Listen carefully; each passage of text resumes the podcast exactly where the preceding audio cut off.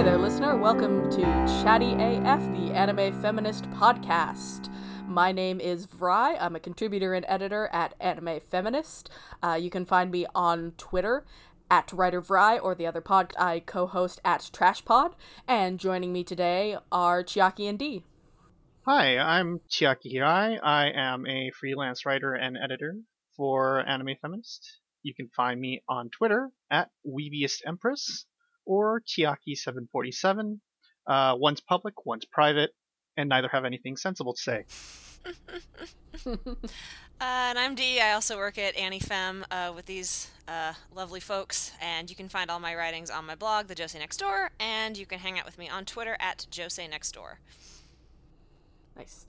And we are coming to you today with a Sarazanmai retrospective.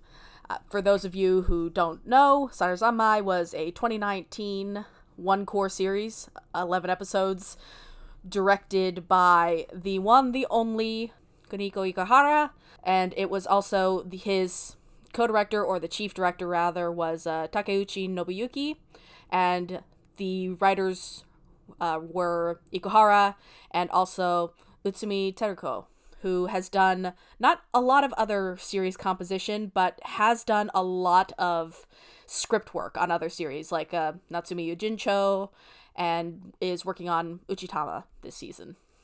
Yeah, Uchitama is also a uh, Mappa Lapin Track co-pro, which I thought was neat, that they did this this big, intense um, Ikuhara joint, and then we're like, let's do a cute show about animals. And it's been really good, so. Because why not? Yeah. I mean, wasn't Lapin Track Ikuhara's studio that he kind of made for Yurikuma? Um, I think so, but don't quote me on that. I know there's an extensive uh, Sakuga blog post about it, um, and I, I am pretty sure that Lapin Track is basically Ikuhara's thing, but I don't know like what how, how officially it came about or anything like that, so. I just remember talk of it when the series was airing because there was a big gap where the studio's main productions were basically Yurikuma and then Sarazanmai. Yeah, they haven't done much else, but it looks like maybe they're starting to get into working with Mappa on stuff, which I'm fine with because I like Mappa and the two of them seem to uh, gel well together because Uchitama also looks really nice. So nice. Uh, Dee, you and I are obviously Ikohara veterans. Um, yeah. You've seen all of his stuff. I've seen every, everything but Penguin Drum. Someday we'll get to that watch along. Uh, but Chiaki, this was your first Ikuhara series, wasn't it? Uh, yes, under technicality. I've seen episodes of other shows, but this is the first time I've actually sat through a, a full show. I'm a little bit dying to know what it's like to sit through an Ikuhara show with, like, just the the awareness of the mythos. It's definitely, I felt like I knew what to expect, and given the manga that came out a little bit before the series premiered, I figured it was going to be a little bit B L heavy, and I didn't expect it to be that, uh, what's the word? Artur? But I, I, you know, I gelled with it. I gelled with it. Nice. That interview where Ikohara mentioned that the series ended up the way it is because just nobody's told him to stop yeah. is maybe the most beautiful thing I've ever read. I'm glad nobody did. Like, I definitely, auteur theory is one of those things where, you know, eventually somebody has to tell an artist no, or they'll just start, they'll, they'll eventually spiral into becoming parodies of themselves, but, but, Ikohara is one of those where his his idiosyncrasies really, really click with what I like to watch, so I'm always into it. Oh, and uh, the manga you mentioned, by the time this goes out, I believe it will be available in English. Uh, Sarazanmai, I think they, the English title is just Reo and Mabu, but it's a sort of prequel, but seems to take place in a different universe. Kind of. Uh, that's about Reo and Mabu finding a baby Sara and raising her and doing cute couple shenanigans. Is that a thing that happens where anything Ikuni works on is a manga before it's like an anime, but it's also kind of done at the same time and not exactly the same universe. Yeah, so far all of his series have manga that are basically a different take on the same concept, I would say. Because, like, uh, the Utena manga has very little to do with the Utena anime, and um, ditto the Yurikuma manga. Like, they are, whichever one you like better is whichever one you like better, but they tend to be quite different in tone and even just, like, characterization uh, and narrative. Yeah, and Penguin Drum actually has, um, like, a trio of novels, like light novels, to, that go with it as well. That uh, my understanding Ooh. of the light novels is that they are more in line with um, following the anime, but, you know, providing more, more background detail and, like, uh, peeks into the characters' heads and stuff like that. Um, but I'm not one hundred percent on that. Um, they have been licensed, though, so I, I eagerly await the opportunity to read them and, and see what, what I can glean from them. But yeah, he. I think every project he's ever worked on has had some kind of manga or novelization, uh, sort of companion piece, uh, to go with it. Mm-hmm. Yeah, which is, it's very characteristic of his work, and I'm not sure why he likes to do that, but it does seem to keep happening, especially and especially this case where he he works predominantly with, with women creators, who do these these other pieces of media. I think. Oh, it looks like Sarazanmai is gonna have a light has a light novel as well. That's fun. Um, yeah, I heard that. Uh, yeah, the manga, the Reo and Mabu manga is Misaki Saito. I believe that's a woman. I know he. I know on the other things he's worked on, the other companion pieces have all had a uh, female mangaka on them. So. Yeah, uh, Marshima Akiko and uh, Horishima Lily. I Hoshino believe Lily. Is the yeah. Famous B L. Yeah. Oh yes, I know Hoshino. Yeah, Hoshino uh, did a lot of the stuff with Penguin Drum, like worked on that uh, with him. It's interesting to me because I think one of the criticisms that gets sort of leveled at Ikohara is that he is, as far as we know, a, a, a cis man who tends to write a lot about lesbians, which is, of course, what made this series catch so many people's eyes because it's the first time he's done a show that is predominantly about queer male desire. And also nobody dies, or none of the good guys die, which I think we were all shocked about. Yeah, it's, um, again, I I don't want to get too deep into his other stuff. It's just sometimes it can be hard to talk about him without sort of comparing it to his other works because he tends to cycle back around to similar themes and imagery. Um, but... Hmm. Like, I don't want people listening to this because they watch Sarazanmai and haven't seen any of his other stuff to be like, why do you keep talking about Yurikuma? I haven't seen it. You're spoiling everything. Um, Fair so, enough. So I want to be spoiling everything. So I want to be careful. Yeah, because I mean, I, you know, Chiaki, I would, it'd be fun if you uh, checked out more of his stuff in the future. So I don't want to necessarily give away endings and, and be like, and then everybody dies because that's not accurate either. um But, yeah, I think Sarazanmai is um, a little bit more, like, straightforward, exuberant by by the end of things. Um, and even throughout, like, like you, I think Yurikuma is a very difficult watch, especially for the first, like, three, four episodes, three episodes. And then you kind of start, then there's a really good breath of fresh air in episode four, and then you start kind of start to get a feel for what it's oh. doing. And I think it clicks really well from there out. I'll definitely say, back in college, I was considering watching Yurikuma. And I dropped it the first episode because it was a hard watch. I was like, yeah, eh, I'm okay with it. I'm yeah. prepared to go out and say the first two episodes of Yurikuma are bad, actually. Like, I do love that series, but boy. It's, anyway. Uh, anyway. Yeah. Um, but I think Sarazanmai is more, like, immediately um, joyful and, like, locks you in with the characters themselves as opposed to kind of, like, the big broader themes, um, which can make it a bit more accessible. Um, I, I think Utena is. I, I've I've conti- I continue to argue that Utena is, is more accessible than a lot of people like to say it is, um, because I think it also does a good mm-hmm. job of having fun early on and getting you to just care about the people, and then you can kind of start digging into the, the big ideas as you go. Um, and I think Sarazanmai is um, somewhat similar to that. Although, boy, they sure do drop you straight into the uh, transformation sequences and the butts. So many butts right off the bat. Butts everywhere. But I think you're right. It is definitely a case of Ikohara really trying to be accessible. Like, there, each episode is a thesis statement there's a lot of deliberate labeling of this is a meta, like, you know, this is a metaphorical item. This is an allegory. Right. I am an abstract concept. Yeah, when the big otter says that in the last episode, I just lost it. I just started cackling. I'm like, that's it. That's Ikohara in a screenshot. So good. You otter believe it. Puns. Yes. Um, no, but I, you know, for those who are listening, I just marathoned the entire series last night because I hadn't rewatched it in months.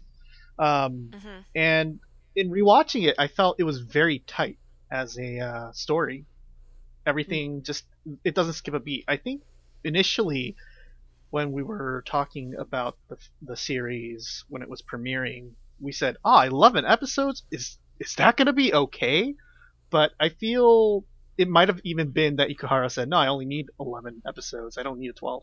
Yeah, like it's very, there are things it elides for sure, but it feels purposeful rather than we this is how much time we had and we got to make it all fit. Like I think there are lots of places where it could have expanded, but I'm definitely on on team. I think this told kind of exactly the story it wanted to tell, and there's not a lot of extra. But I know not everybody feels that way, which is fine, because I can definitely see wanting to spend more time with these characters and the kind of complicated relationships that they have. How do you feel about the cross-dressing stuff with, with Kazuki early on? I mean, I know there was uh, there was a lot of talk about, oh, is Kazuki trans? Or something like that initially, and definitely it was a nice thought to have, but I, when I watched it, I was immediately keyed into, no, this isn't trans, this is just somebody who mm-hmm. probably doesn't want to be doing this, is realizing it's not his identity, but he's doing it because, in a sense, he has to. In a way, that kind kind of falls into a trans narrative, but at the same time, I didn't get those vibes at all. I have a lot of characters that are that are certainly not canonically trans, but where where that reading really speaks to me, just because it, you know, they'll be disguising themselves to become this other person that's more themselves. Whereas with Kazuki, it's he's becoming this other person to become because he hates who he is and he feels like the real him doesn't deserve this place in his family. And it just felt qualitatively different to me emotionally, which is not to which is not to shame any of the people who, who really felt that connection to the character or, or have that headcanon. It's just, it, it was very odd to me to see people upset at the series for not pursuing that line of thought when to me it wasn't coded that way from the get-go. Yeah, no, I I, I, I agree with you there. Mm-hmm. And with him, it gets into the whole, all of this, his, his storyline and toys are very much about getting into that narrative of blood family versus chosen family. There have been a lot of shows about um, about adoptive kids this last year, it felt like, even though there weren't actually that many. Yeah, I think it I think it came up a fair bit.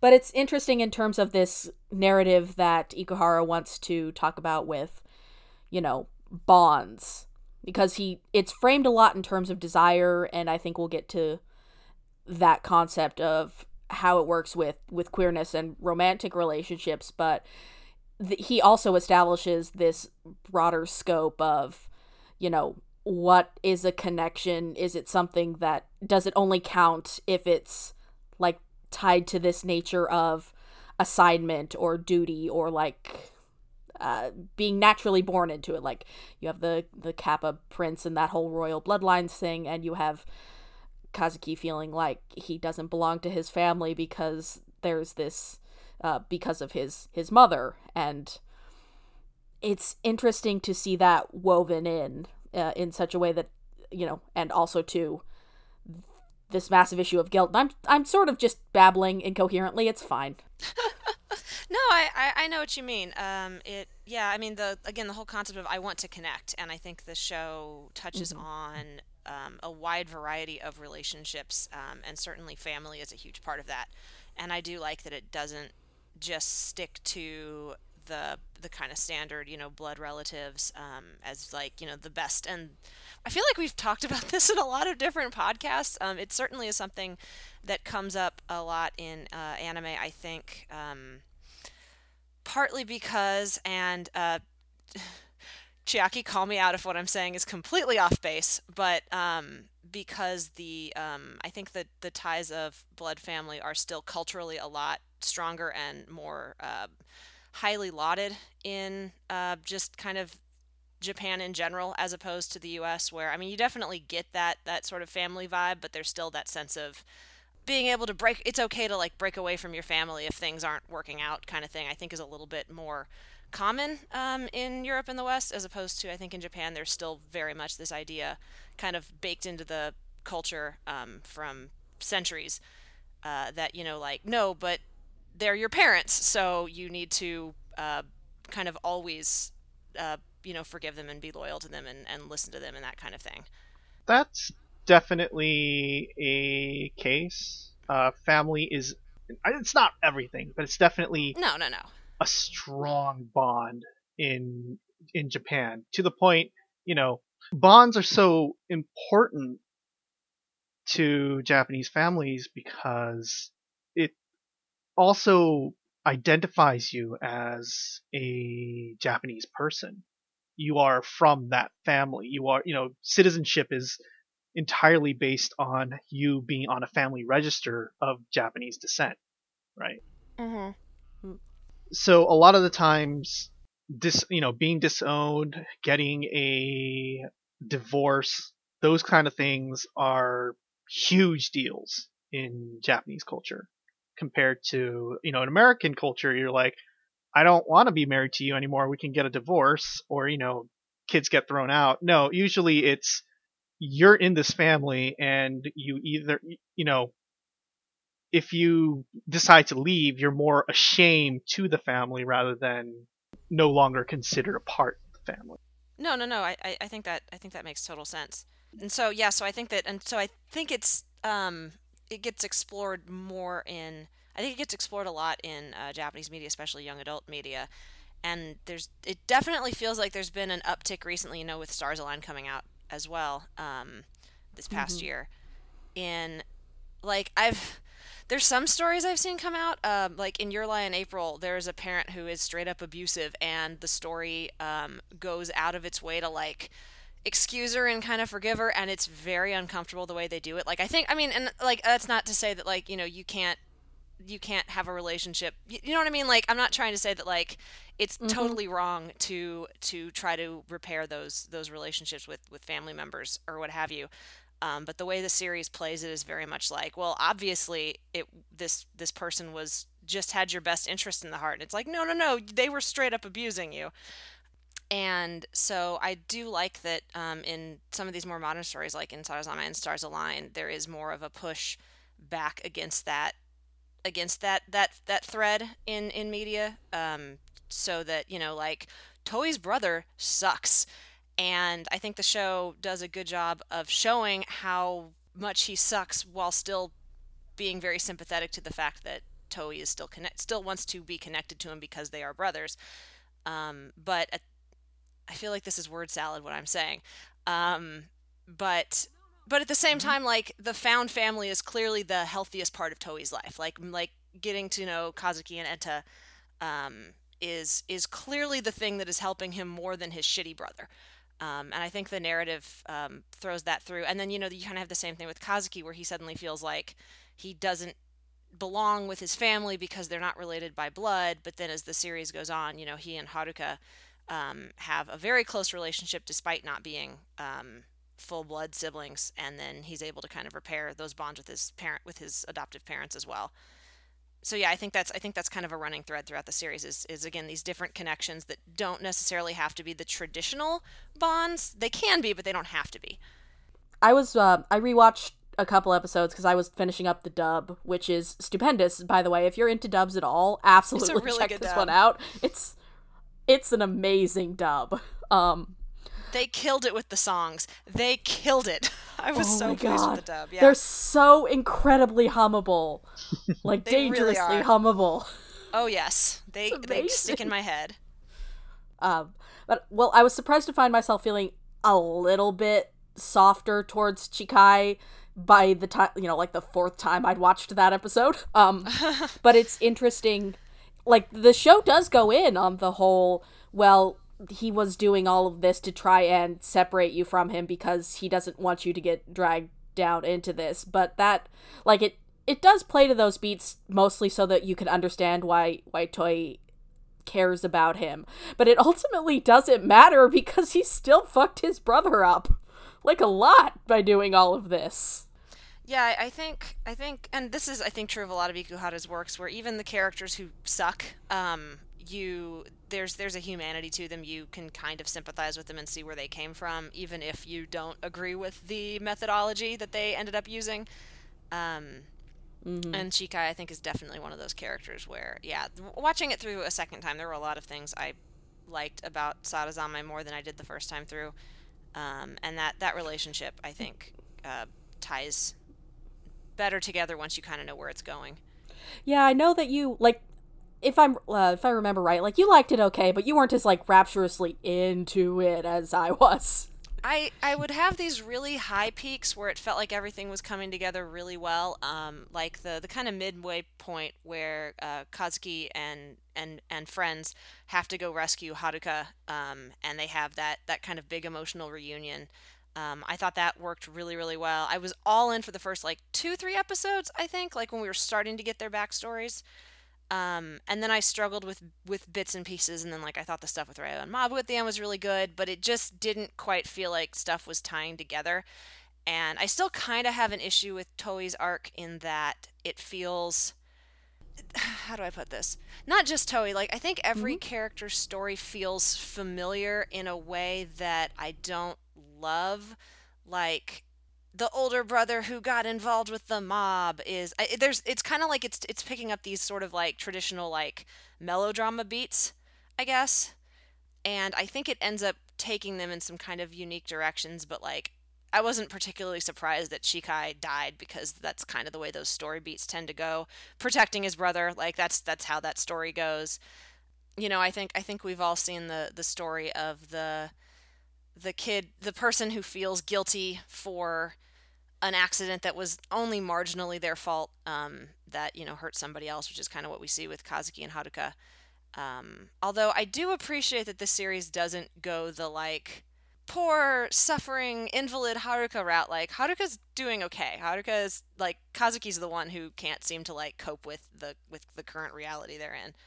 So it, yeah, so watching it through the first time, I think, I think I kept kind of getting hung up on that. Also, uh, spring twenty nineteen was so fucking stressful for me for a lot of reasons. And, uh, mm-hmm. so just like in general, I was having a hard time like gelling with a lot of media because there was so much else going on. Um, so I'm glad I rewatched it over Christmas, um, and was able to kind of binge it, and I watched the dub, and um, yeah, I, I enjoyed it a lot more the second time. Um, I think some of I think some of my like issues with the the sort of cliche is not exactly the word, but like archetypal beats, um, I think is still there, but I think the way that the series pulls them off makes me care less about that. Yeah, I think that is completely fair. I don't know how I missed the really upsetting suicide uh subtext in the last episode before, by the way. I was just rewatching that this afternoon. Mm-hmm. Like... What, what, what do you mean? Because, you know, oh. everybody else cuts themselves off, but, like, Toei has... Toei gets a gun and is told to... Uh, and the dub translates it in this really upsetting way where it's like, pull, put a bullet in your younger self. It's like, Jesus, okay. This is about depression and suicide. Okay, okay, okay, okay. Oh, yeah, I don't yeah, know. Yeah. It was no, unique. There was something about the way the English version did it that mm-hmm. really clicked that element of it to me. I feel, in a sense, that's also what people who are contemplating suicide do, which is, you know, cutting yourself off from all your support. Mm-hmm. You you kind of isolate yourself so that you can say, well, I don't have any other options, so therefore I can go. Right. Right. Mm-hmm. So I think it, it was definitely, you know, him systematically going through and erasing himself. It, it fits the way people who are contemplating suicide may think. Mm-hmm. Yeah, and I don't. There's something about that particular element of his character arc clicking together that really. I think that's true with every uh, all three of the boys in particular, is that there's there's some nugget to each of their characters that that does I what you were talking about, Dee, that kind of takes these archetypal things and gives them this very human element mm-hmm. that I think gives it more than the sum of its parts. Yeah, and I and I kind of like, wondered because I like know my Ikohara beautiful does. Trash son. Huh? Oh, sorry, Enta? Or uh-huh. do you want to talk about Enta? No, yes. No, Go no. No, no. Carry on first. Carry on. Oh, I what I think all I was going to say was I think I was just going to kind of agree with you and then say that um I mean, and that is that's watching it a second time I started to think that maybe that was more intentional than I thought it was the first time through, because I mean, Ikohara does like to play with traditional um or well-worn story types and archetypes and then like kind of spin them in new directions. Mm-hmm. Um so I think I'm not sure it was as obviously challenging archetypes this time through as maybe his other stuff has been, which is why it maybe took me a little bit longer to get on board with it, rather than thinking he's just repeating the thing, he's not doing anything new with the thing. But mm-hmm. but yeah, I think the way it, it came together and the way the, the characters wind up having more, more pathos than I think a lot of those, um, again, sort of like melodrama archetypes do, um, because which is which is the segue, Vrai, for you to talk about your trash son, uh, Enta, the the you know, sort of archetypal boy who's in love with his best friend story. I Go. love my trash. People get mad about Enta, and I love him. Yeah, I'm one of like... those mad people. But go ahead. Oh, no, we're going to no, have a fight about Enta. No, get it all out first. We're going to have to fight about Enta. Carry on. No, I mean, I I feel he's, out of the three, like, the least redeemable in a sense. I just, I know he's messy and he's supposed to be messy, but I don't know, just knowing how self-destructive, how just, you know, how much he lashes out just kind of just made me mad. At least with Toy, I'm like, you're straight up a bad person sometimes, but you have like a reason. Enta, you're just, you're just sad that Kazuki won't look at you. And that's, That's some toxic things you you got right there, and I'm kind of mad at you. I mean, you're not wrong. The thing is that you're not wrong at all. Uh, and maybe it's because I see myself so much in Enta at that age. Just that very putting on that. There's something very fourteen about putting on that that very unaffected, friendly demeanor while secretly being a little bit shitty and selfish and extremely self-sabotaging and jealous and just like this cocktail of emotions that you don't know how to deal with. And I think, because like, yeah, he sucks. He sucks for a lot of the run, but he's also, I think, the character who comes the farthest and is the bravest when when he's explicitly handed the option to do anything. And like, Toy needs to be pulled out of it. Kazuki kind of comes along slowly throughout the story, but Enta explicitly makes that choice that I could have this selfish thing that I want, but I don't want it because I'm not going to throw away all of our development and do something and, and this relationship that we have for something that I now know wouldn't make us happy, it would make me happy. And, like, that's an incredible leap to make for a fourteen-year-old. He really, he's the Nanami of this series. He's my boy. I'm so proud of him.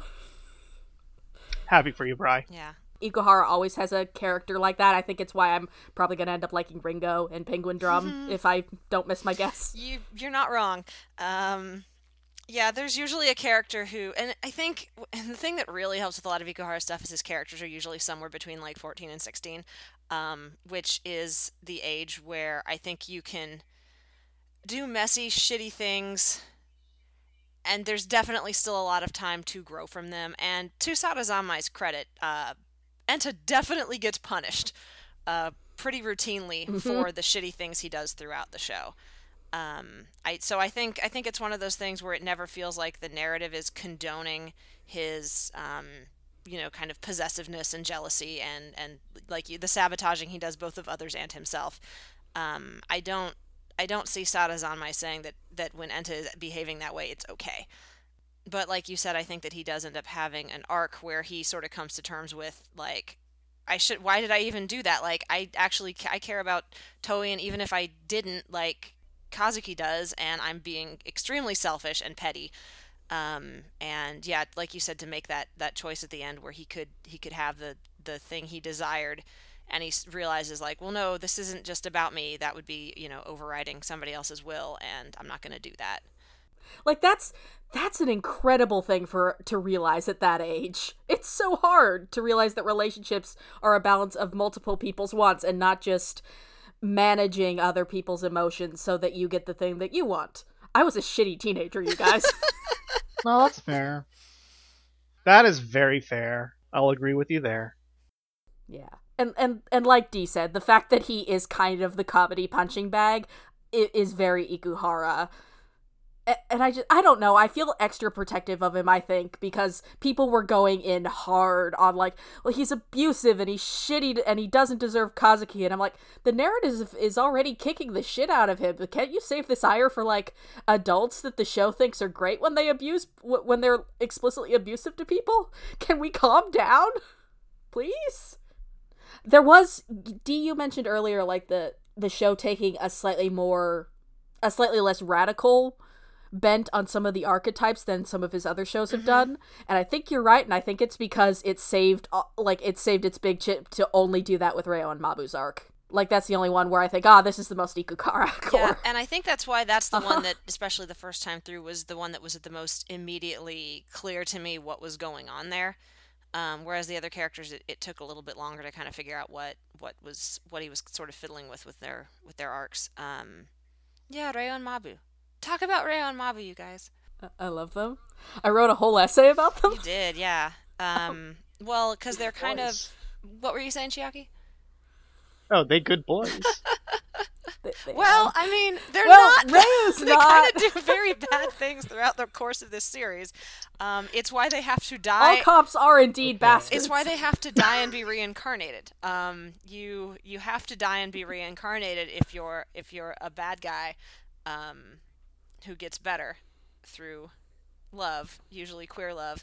Um, Reo and Mabu kind of remind me of the Amazon trio in Sailor Moon Super S, like, in terms of, oh, yeah, characters that. who do, like, unquestionably terrible things and then sort of have a redemption arc, and they get a happy ending, but they're gonna have to start from scratch. um... Mm-hmm. So yeah, um, yeah, they're shitty cops. I'm glad they stopped being cops. I'm glad they, they get their little metaphorical rebirth. And uh... Ikuhara knows what's up with the cops. Like, pro- by far the scariest moment in the series is when Enta's in the hospital and Kazuki's like desperately like, no, you don't understand. It was the cops, and they're like, no, no, it was this criminal. Like, like that scene is so upsetting. If you are like any kind of marginalized person, it's. Oh, especially in Japan, especially if you're talking about Japanese cops, which are, you don't question them; they know who the, who's guilty. Mm-hmm. Yeah, I like it's, but I, I think Ikuhara is definitely pointing a rather uh, pointed finger at that, especially with the fact that I think this is the first time I've ever seen a, an, an anime with weed in it. Yeah, I've I yeah. can't really think of another one where it's shown up quite as obviously as it does here. Like, I think I can definitely think of some shows where you see characters smoking and it's like, that could be pot, but, um, yeah, like, it, there's no question in this one. No, I was gonna, I just remembered that bong hit Fujiko did. Oh, that was good. Okay, there we are. That is a great gif. But that, that wasn't a T V anime, that was an O V A, so it's okay for them to be edgy. I see. Yeah, I think, I think that's maybe... underappreciated doesn't feel right. That feels like not giving the audience enough credit. People noticed it, but like, this is a show where the police are the systemic evil that are that are ruining our main characters' lives. Like, that is not nothing. Yeah, and I mean, uh, basically going around and uh, murdering people with fetishes, which, to be fair, some of those fetishes are harmful. They are creepy and they are messing with other people's uh-huh. lives. Um, but some of them are just fetishes, like, they, you know, like, everyone involved would be a consent, a consenting adult, um, and it, mm-hmm. they make no distinction. Um, it's it's aberrant, so it has to be, you know, extracted for their for the Otter Empire's personal gain. Yeah, like there's a lot in here about the commodification of desire, like between the, the Amazon, the, excuse me, the Capazon boxes yeah. and the fact that, that, that Reo and Mabu get repurposed after, you know, after they've been horribly traumatized by war to essentially, they've been given this great opportunity as long as they work against their own communities. As long as they become part of the system, it's fine. It's not fine. Yeah, like, it's, I'm not, I agree with you that those are, those are definitely like pointed elements of the story. I'm not sure Sarazanmai comes together at the end as strongly on that front as it does some of its other mm. ideas. Mm-hmm. Um, I think it ends up being more mm. of a background element in favor of, of kind of just the story of these um, three boys trying to, like, you know, get through life and, and make connections with, with one another and with other people. Um, but that's not just, but again, it's definitely there. I think that was one of the, that's one of my minor disappointments with Sarazanmai is it feels like it's building up this big idea about like exploitation through the powers that be and, you know, uh, like you said, like the commodification of um, kink or marginalized identities with, uh, you know, Reo and Mabu can be together as long as they never say they love each other because, um, which feels like a very point, I think, I think this is kind of what your article was about too, like it feels like a very pointed critique mm-hmm. of a lot of um, fiction, like outside of the like specific boys love genre, where it's like, these two are clearly a couple, but they can't kiss and they can't say I love you, because then that like runs up against, I don't know, broadcasting standards or uh, what society deems appropriate or however. Plausible deniability. Yeah, however you want to, however you want to word it. Um, and I think you can definitely see that with, with Reo and Mabu's backstory about how like, they'll die if they, the fact that they will like literally die if they if they use the love word, um, which, you know, is always kind of one of the big points with these like heavily queer coded stories. So I think all I think that is I think that in itself is a really good sort of self-contained arc, but there's a lot of these other background elements involving like the Capazon boxes and things that don't really feel like they go anywhere. Mm-hmm. Do you know I mean do, do you know what I mean? Do you yeah. disagree with me? Like if I'm missing something, like tell me. I don't I don't think you're wrong is the thing. I think I think the reason it still works for me is that it feels like it feels like a generational store um story, like this sort of success by increments. Like there's this very deliberate paralleling between Mabu and Enta where where Mabu says, well, it you know, okay, I'll say I hate him because Because, you know, clearly I can I can show that I love him through my actions and it'll be okay. And it was not okay because Reo's kind of shitty. Um, and then Enta very pointedly has that line, even joking, I couldn't say that I hate you. Like, he has that slight, ever so slightly firmer stance and it makes this world of difference. Mm-hmm. So I think in kind of the, you know, Utena is an untouchable masterpiece, but... Uh, as much as that series is about, you know, breaking down the whole system, it's ultimately about you can't bring down the system. You can only revolutionize yourself. Mm-hmm. And I feel like there's that same ethos in Sarazanmai, like, especially with the last speech and all of that. But I don't, yeah. I so like, that really worked for me, but I also don't think you're wrong that it felt like it was going towards this sort of more cataclysmic place and then kind of didn't. And then ended up being this very personal conclusion. Yeah. Um, and I think, and maybe part of that is just that, because, um, you know, I mean, I think a lot of uh, Ikuhara's works, it, you know, criticize, critique a particular element of society and then, you know, end up rejecting that in favor of, um, I mean, usually things like, you know, um, personal connections and emotional honesty and, and whatnot. Um, and this, I, honestly, this could be one of those where it was like, well, this time I'm trying to tackle, like, the foundation of capitalist society itself. That one's kind of, kind of big. Uh, you know what I mean?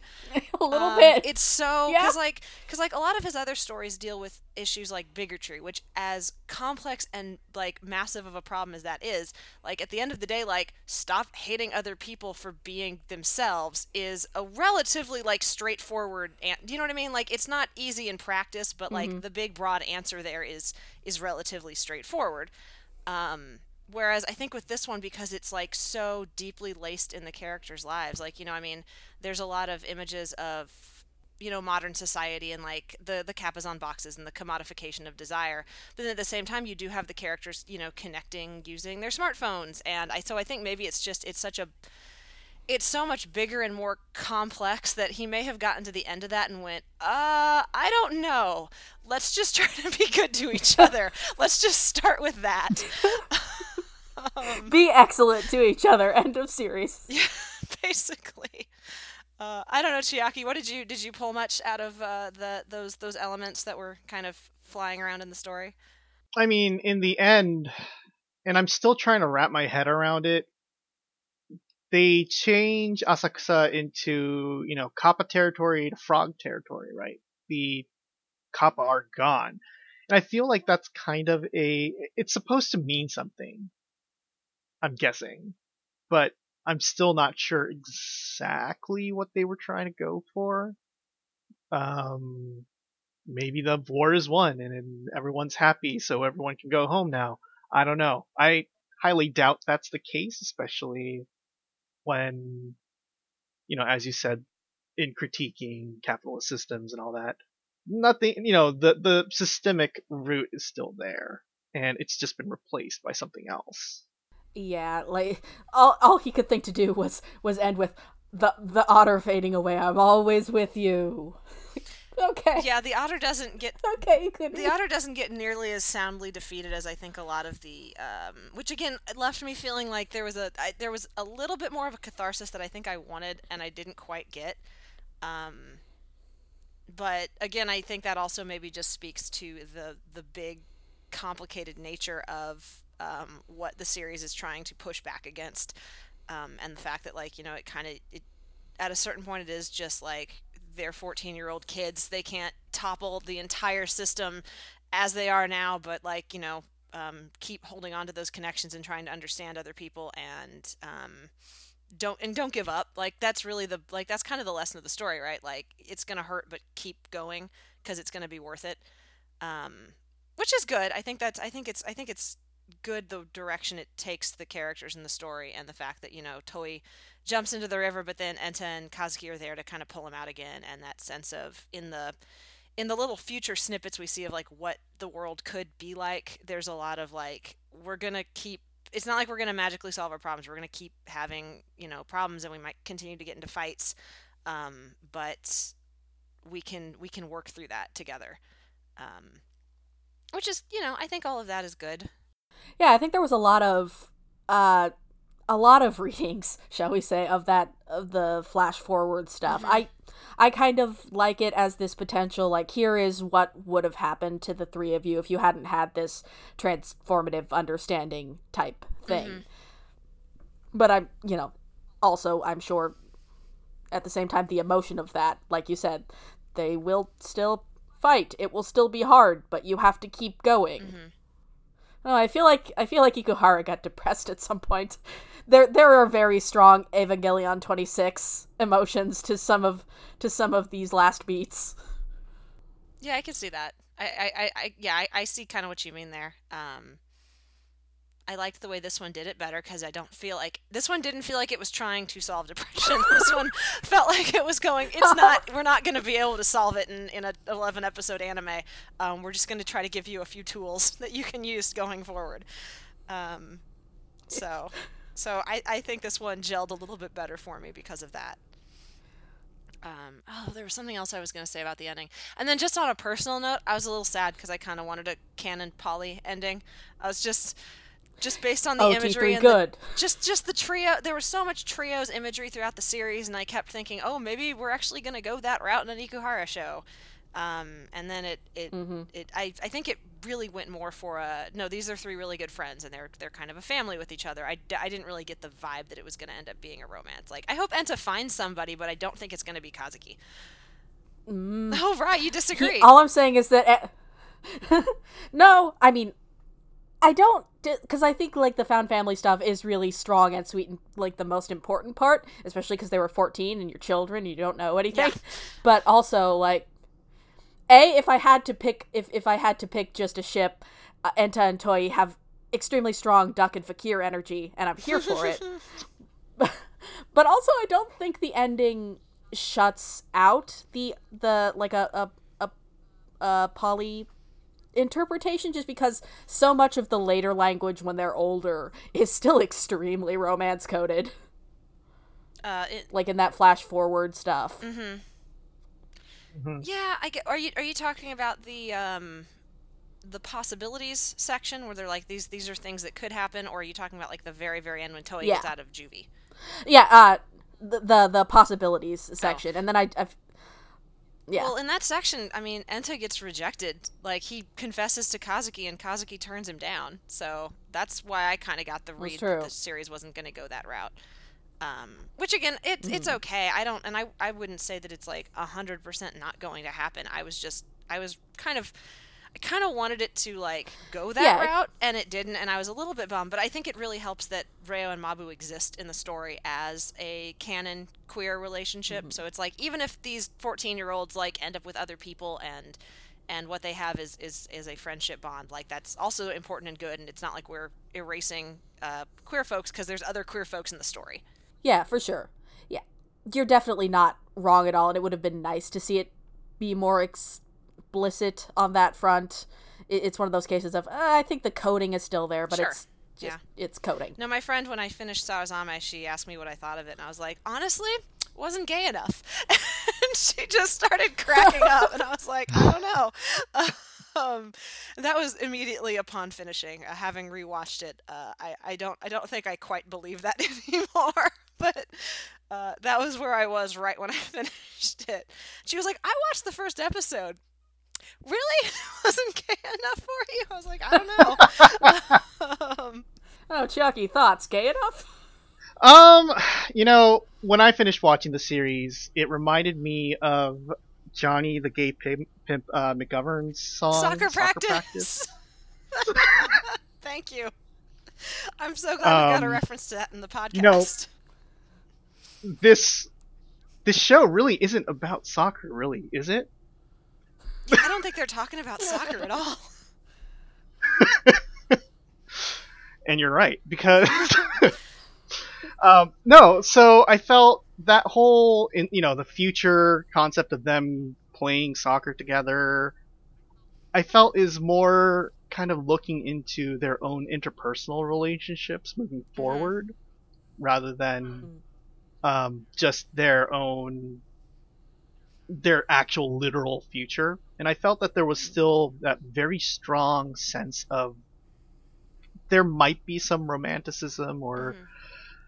or well, romantic um emotion still kind of tangled up into it, and it it's left a little unresolved, and I'm wondering if that's really something that needs to be resolved per se. Yeah, you know, it's yeah I agree. Again, upon further reflection, um I think, like Rai said, they're they're fourteen. I don't think we need to be told that they're going to be together forever and ever at at this point. Um it would be weird if they were, truthfully. um Well, not weird, just, un- I guess it wouldn't be unusual for them to not, and it's a little strange to say with characters who are that young to say, like, no, this is definitely uh, their soulmates kind of thing. Um, so I think leaving the door open is um, a, a a better, smarter way to handle that story arc. So, yeah, I do agree with you. Though I kind of like this idea of what you're saying here as, like, soccer as um, sort of a grand metaphor for their um, relationships with each other. Mm-hmm. It's I... good. Because... I like it. I approve.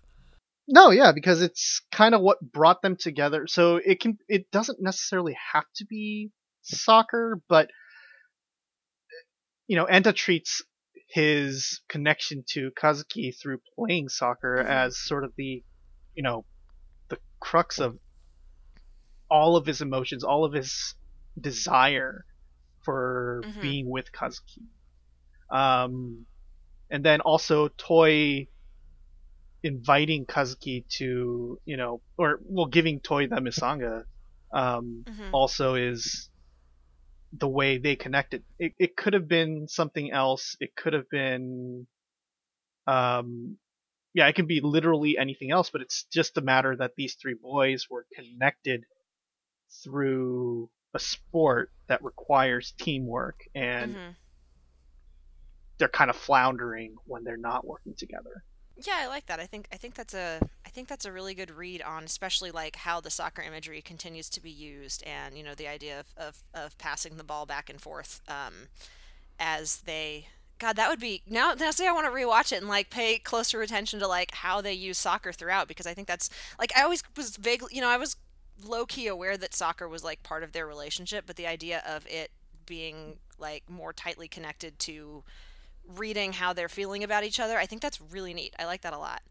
I have seen some folks online kind of talk about how it seems like it's maybe playing with um, so many sports manga um, have these like romantic undertones that a lot of readers read into them, even though it's about, you know, rivalries and teamwork and friendship.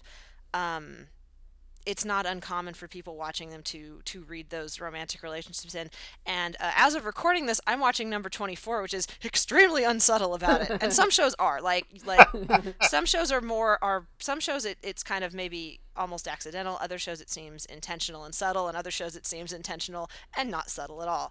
Um, and so for for Sarazanmai to straight up say they're teammates, and also Enta is in love with him, like explicitly just throw that out there. Um, Is, is maybe another way that the series is kind of playing with these sort of common archetypes in um, not just like the B L genre, but more that, in fact, not even specifically the B L genre, but more that sort of gray area that exists in anime and manga where it's like queer coded but not explicit, um, in kind of the same way we were talking about Reo and Mabu. So with the soccer being a part of that mm. as well. I yeah I, I I should see if I can track down that article and we can link to it, because it was it was a pretty neat reading. It was of it. on. Uh... It was on Anagay. I, I could dig it I up. We did right, it in yeah. the links post at some point. Okay, cool. Yeah. Yeah. But yeah, Chiaki, yeah. I, I I like that reading of that final scene.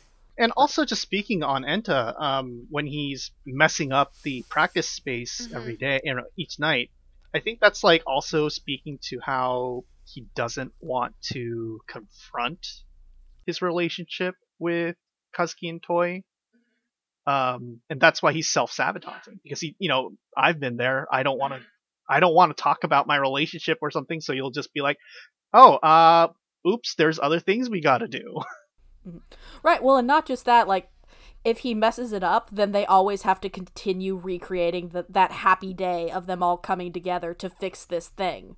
Mm-hmm. They don't have to move forward from there. Mm-hmm. They can just right. have the thing that, that he knows is is a good time. That's a much nicer way to read it, Vrai, than the way I read that scene, which was, I read it as Enta doesn't want to share Kazuki with Toi, so he keeps messing up the spot and hopes they'll give up. Uh, and they keep saying, no, no, no, this relationship is important to us. We're going to continue to repair it, even though somebody out there keeps trying to stop us from playing soccer together.